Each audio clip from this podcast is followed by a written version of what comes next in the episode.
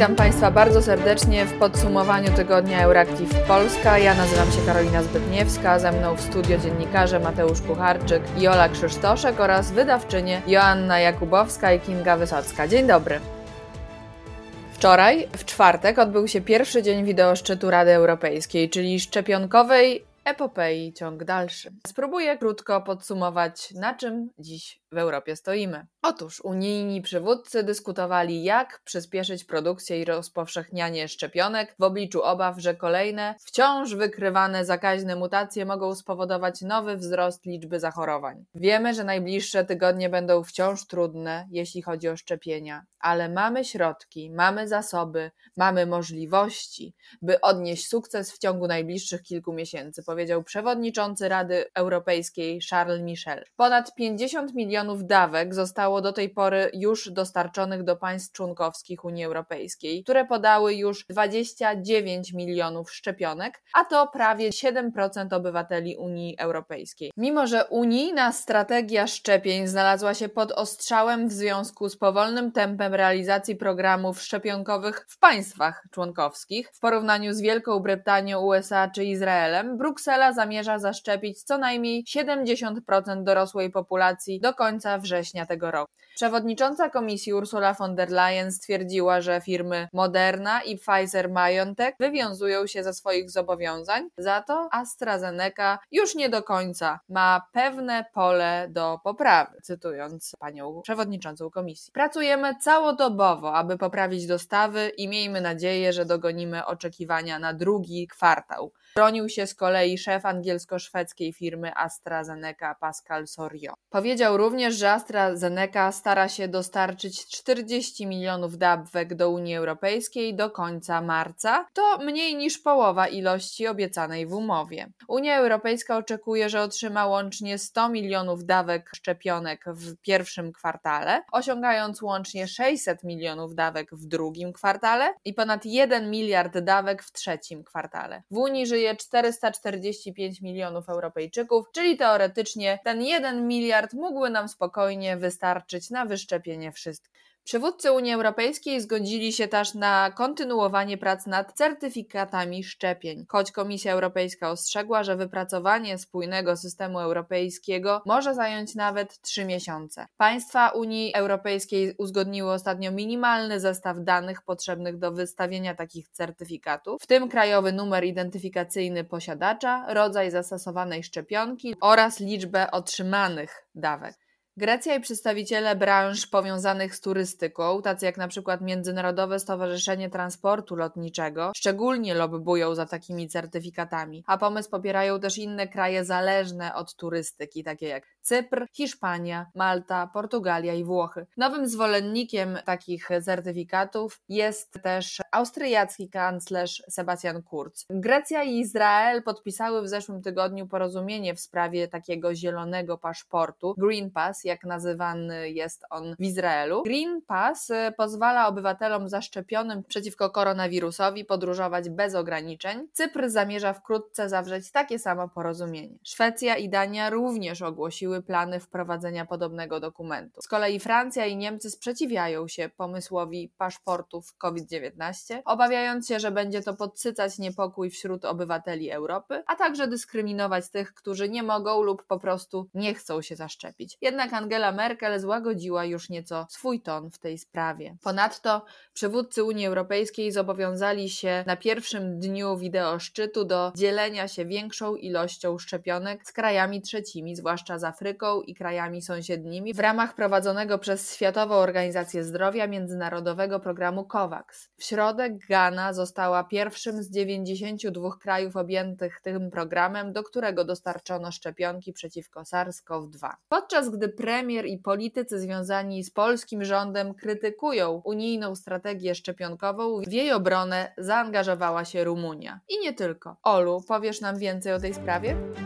Jak wszyscy wiemy, w ostatnim czasie Komisja Europejska spotkała się z ogromną krytyką związaną z kampanią zakupu szczepionek, głównie ze względu na niedobory tego preparatu spowodowane opóźnieniami w dostawach. Pojawiają się wręcz głosy, że unijna strategia szczepień poniosła porażkę i że lepiej byłoby, gdyby każde z państw zaopatrywało się w szczepionki we własnym zakresie. Takiemu postawieniu sprawy stanowczo sprzeciwia się jednak rumuński premier Florin Kycu. Podkreśla on, że wspólne zakupy szczepionek bardzo pomogły mniej zamożnym państwom w uzyskaniu dostępu do tego typu preparatów.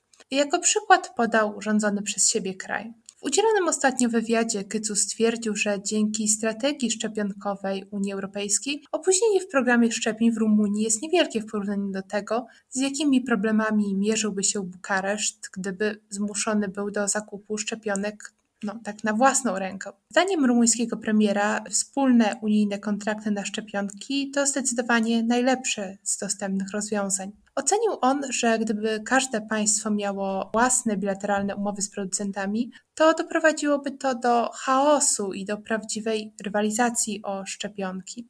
Jak podkreślił, dzięki 4 milionom dawek szczepionki, które do marca ma otrzymać Rumunia, możliwe było znaczące przyspieszenie procesu szczepień w tym kraju. Rumunia, kraj o 19-milionowej populacji, planuje do lata zaszczepić aż 10 milionów obywateli, czyli ponad połowę.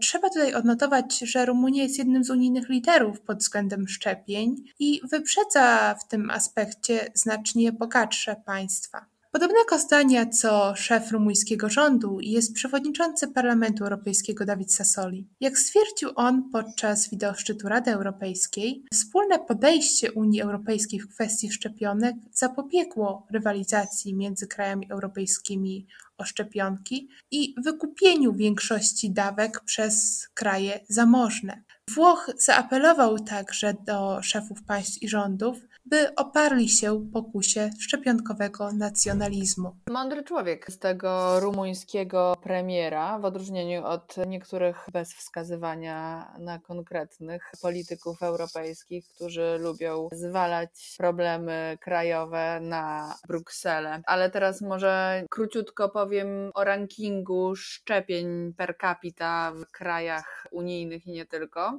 Na świecie liderem, jak wiemy, zdecydowanie jest jest Izrael, który, proszę sobie wyobrazić, wyszczepił ponad 90% swojej populacji. Wielka Brytania też radzi sobie bardzo dobrze. Wyszczepili prawie 28% swojej populacji, Stany Zjednoczone około 20%.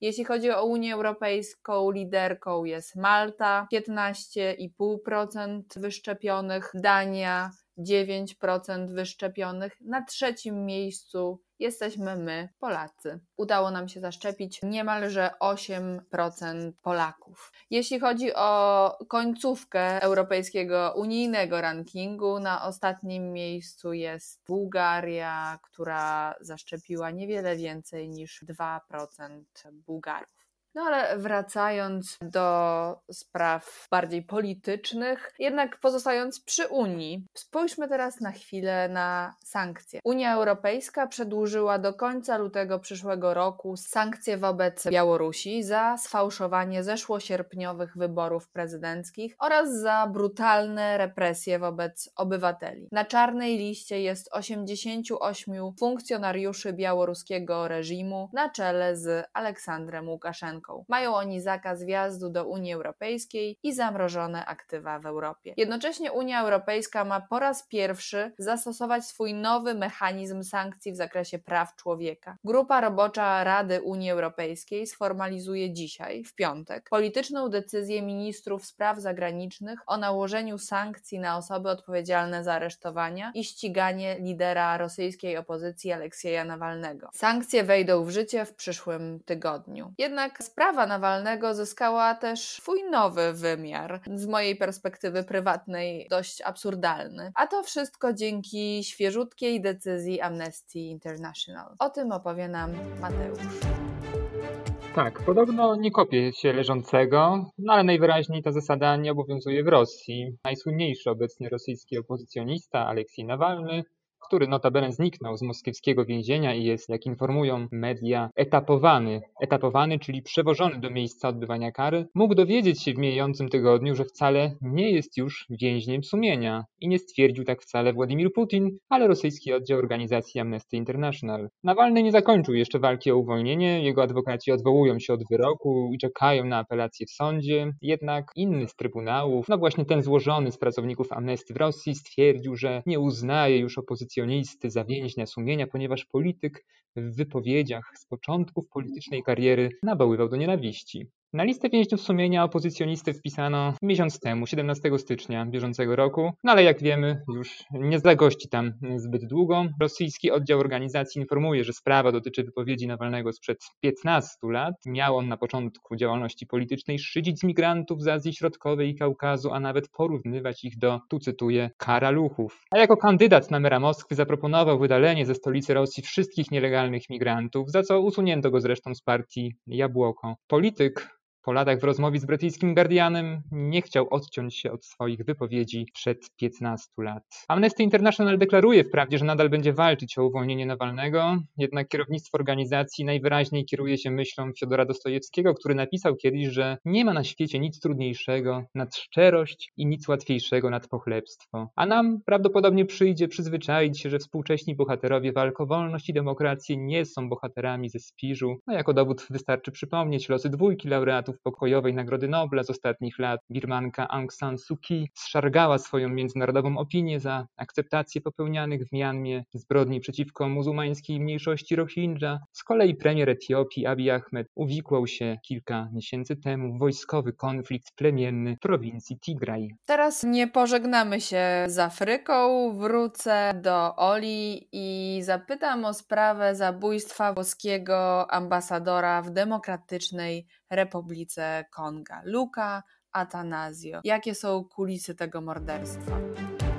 Zabójstwo włoskiego ambasadora w Demokratycznej Republice Konga wywołało poruszenie całego dyplomatycznego świata. Ambasador Luca Atanasio zginął w ataku na konwój Światowego Programu Żywnościowego. Zginął także towarzyszący mu karabinier. Konwój ten zmierzał do jednej ze szkół na wschodzie kraju, szkoły we wsi Rurimba, około 25 km od miasta Goma, gdzie ambasador miał zapoznać się z prowadzonym tam programem posiłków w szkołach. Sprawcy ataku jak dotąd nie ustalono, choć władze Demokratycznej Republiki Konga wskazują tutaj na bojowników Hutu. Według dotychczasowych ustaleń na początku sprawcy zestawili zasadzkę na konwój, następnie oddali strzały ostrzegawcze, by zmusić konwój do zatrzymania się, zestrzelili kierowcę, a pasażerów wyprowadzili do pobliskiego lasu. Tam karabinier został zabity, a ambasador postrzelony w brzuch, przy czym rana okazała się śmiertelna. Dyplomata zmarł kilka godzin później. Zdarzenie wywołało ogromny szok we Włoszech, ale rzuciło się też cieniem na Światowy Program Żywnościowy i Organizację Narodów Zjednoczonych. Jak bowiem zwrócił uwagę szef włoskiej dyplomacji Luigi Di Maio, to właśnie ONZ odpowiadała za transport dyplomaty i karabiniera do szkoły. Jeśli chodzi o Światowy Program Żywnościowy, to jest to organizacja, która, jak pamiętamy, w ubiegłym roku była laureatem pokojowej Nagrody Nobla. Di Maio poprosił ONZ o wszczęcie dochodzenia w sprawie ataku i zbadanie, czy w organizacji i zabezpieczeniu wizyty nie popełniono żadnych błędów. Jeśli by faktycznie takie błędy wykryto, to rzeczywiście nie świadczyłoby to dobrze o poziomie przygotowywania wizyt przez ONZ, która przecież słynie z szeroko zakrojonej działalności humanitarnej. Jeśli zaś chodzi o samych zmarłych, to na drugi dzień po ataku ich ciała zostały przewiezione do Włoch, a po sekcji zwłok pochowane w Rzymie. Uroczyście, jak przystało na Włochy i na pogrzeb dyplomaty i funkcjonariusza, którzy oddali życie na służbie Republice. Wiele osób zwraca też uwagę na postaci samych zmarłych. Mamy tutaj młodego dyplomatę, jak podkreślają jego starsi koledzy po fachu, pełnego entuzjazmu, wrażliwego na problemy społeczne i wyjątkowo zaangażowanego w różne działania humanitarne w kraju swojej służby, a z drugiej strony karabiniera, który, jak podkreśla minister Di Maio, niedługo miał kończyć swoją służbę w Afryce i powrócić do Rzymu. No cóż, jak wiemy, chociażby dzięki Sienkiewiczowskim krzyżakom, od wieków zagranicznym dygnitarzom przysługiwała szczególna ochrona podczas misji w obcym państwie. Smutne w tej całej sytuacji jest zatem to, że wciąż w tak wielu krajach na świecie dyplomaci nie mogą czuć się bezpiecznie. To prawda, ta sprawa nieco przypomina mi zabójstwo Daga Hammarskjölda, byłego sekretarza generalnego ONZ i największego męża stanu zeszłego stulecia, jak powiedział o nim John Kennedy. Zginął on w katastrofie lotniczej w 1961 roku w niewyjaśnionych do dziś okolicznościach w Rodezji Północnej. Leciał wtedy negocjować zawieszenie broni w kryzysie w nowo proklamowanej Republice Kongo, Brazzaville. Dostał potem już pośmiertnie pokojową Nagrodę Nobla. A na koniec jakiś pozytywny akcent i też taki bardziej polski. Iga Świątek wygrała dziś w piątek o świcie polskiego czasu ze Szwajcarką Jill Teichmann 6 do 3 i 6 do 2. Zwyciężyła to w pięknym stylu i awansowała tym samym do finału turnieju WTA w Adelaide. Finał w sobotę. I to na dziś już wszystko w podsumowaniu tygodnia Euractiv Polska. Życzymy Państwu miłego weekendu. Zachęcamy też do odsłuchania naszej rozmowy z byłym ambasadorem USA w Polsce Danielem Friedem oraz z ekspertką waszyngtońskiego think tanku Wilson Center Niną Jankowicz o seksizmie w kampaniach dezinformacyjnych wymierzonym przeciwko polityczkom takim jak Kamala Harris czy Jacinda Ardern. Wszystkie te rozmowy znajdziecie Państwo na Spotify, na SoundCloudzie, w Apple Podcasts i last but not least na Euractiv Polska. Do usłyszenia wkrótce.